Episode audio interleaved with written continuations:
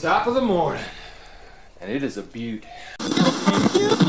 and the hope of the Irish as the future champion of the world. A podcast is kind of like a it's like a radio show that's not on the radio. Welcome to the Barry J. McDonald podcast. The place where dreams get dusted off and acted on. Because life is too short. We're living on a rock that's flying through space. And hey, what the hell else were you going to do with yourself here? Hi, this is Barry here, and you are very, very welcome to today's podcast episode. Now, today I want to talk about it's not where you start, it's where you finish. Now, some of us unfortunately believe that, you know, when we start at a certain point in the world or in our life, that, you know, our destination is already kind of preordained. We can only go in a certain direction. We can only achieve a certain amount or we can only do certain things. You know, some of us believe, well, if we're born in a certain country, it means we can only do certain things. If we're born in a certain body, that means we can only do certain things. If we're a particular sex, if no one in our family has ever been a writer, well, that means I can't be a writer. If no one in our family has ever been a blogger, again, I can't be a blogger.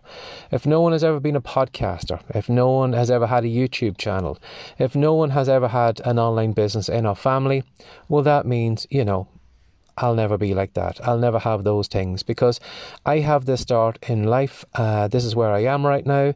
This is the hand of cards I've been given, and this is the game that I need to play. But I'd argue that your starting point has absolutely nothing to do with where you will finish up.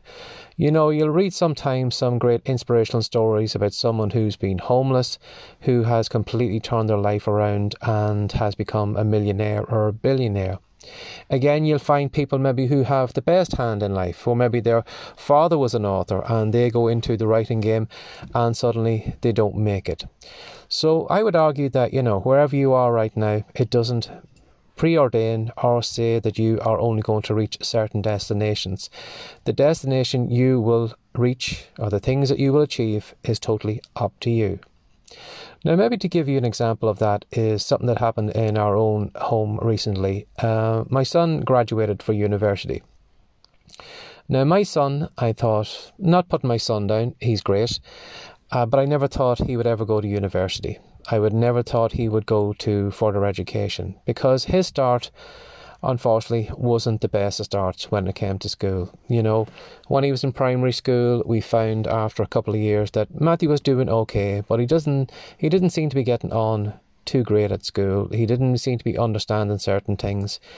And we knew there was something wrong, but we couldn't work out what it was. And as with the education in the UK system, you know, they don't like, you know, spending too much money to send kids off to have them tested to see what's wrong with them. And it was only near the end of primary school where eventually my wife fought and fought and fought. She rang departments, boards of education, she rang everywhere to find out what's wrong with Matthew, what help can we give Matthew. And we found that Matthew was severely dyslexic. Now, what we found later on, which really broke my heart when I thought about it, was the fact that you know, when we I used to maybe do a reading book with him at night time, um, you know, the first couple of times he would have difficulty reading the book, and then after a while I would find he could read the book. But what I didn't realize was that, you know, I thought, well, he's picking up what I'm reading, he's learning the words, now he knows how to read the book. But what I didn't realize was that Matthew wasn't actually reading the book, he was actually memorizing the book. And every page I would flip over, he had memorized the words on that page and he could just give them back to me.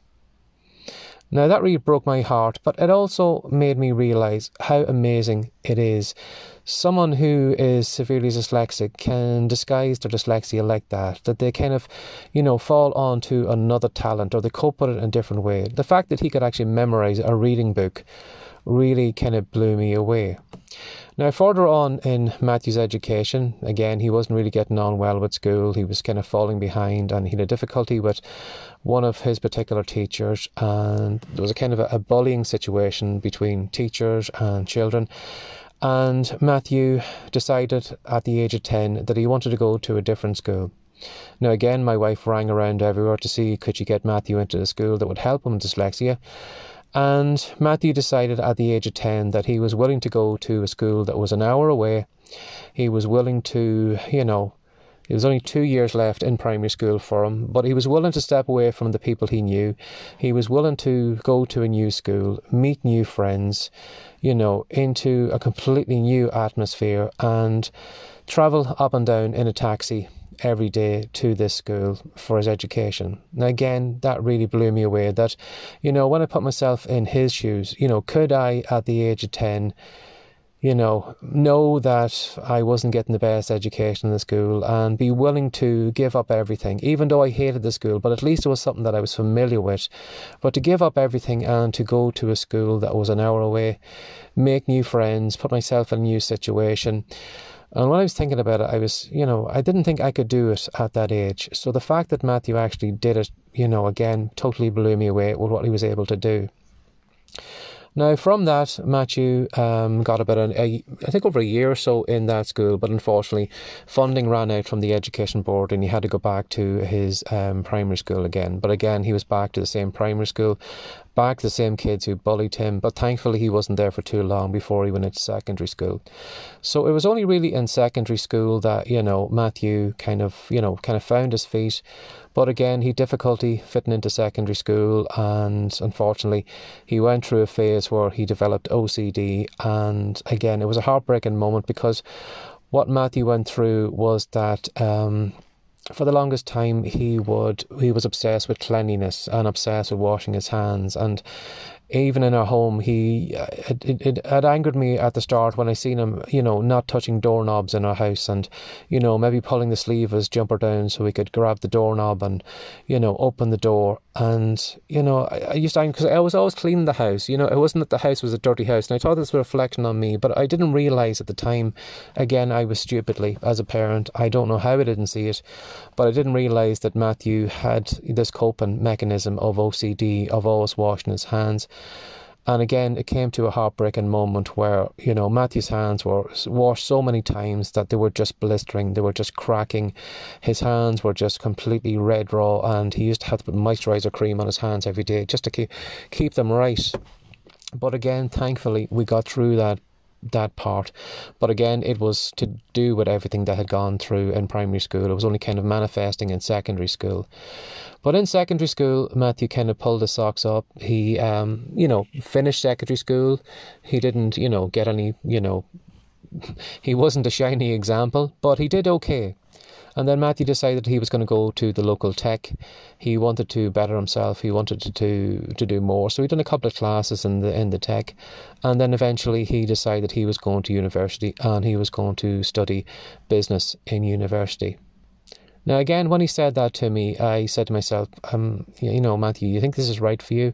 Again, I wasn't putting him down. I was kind of looking back at his journey so far, all the trouble he had in school and with education and with dyslexia and everything. And, you know, I should have been his greatest cheerleader, but I doubted him. I said, Matthew, do you really think you can do this? Will you be happy doing it? And I have to say, he really, really shone. He really showed me what he could do. And in the the four years or so that he was at university, he really threw himself into his work. You know, he would do all his assignments. He was constantly, you know, pushing himself and doing more and more that he could. And eventually he came to the point there last weekend where he graduated. And he, you know, he he qualified. He, he you know, as I'm probably maybe just losing my words a little bit because I'm breaking up a little bit, kind of thinking about how far he's come, and the fact that he had, you know, graduated from university.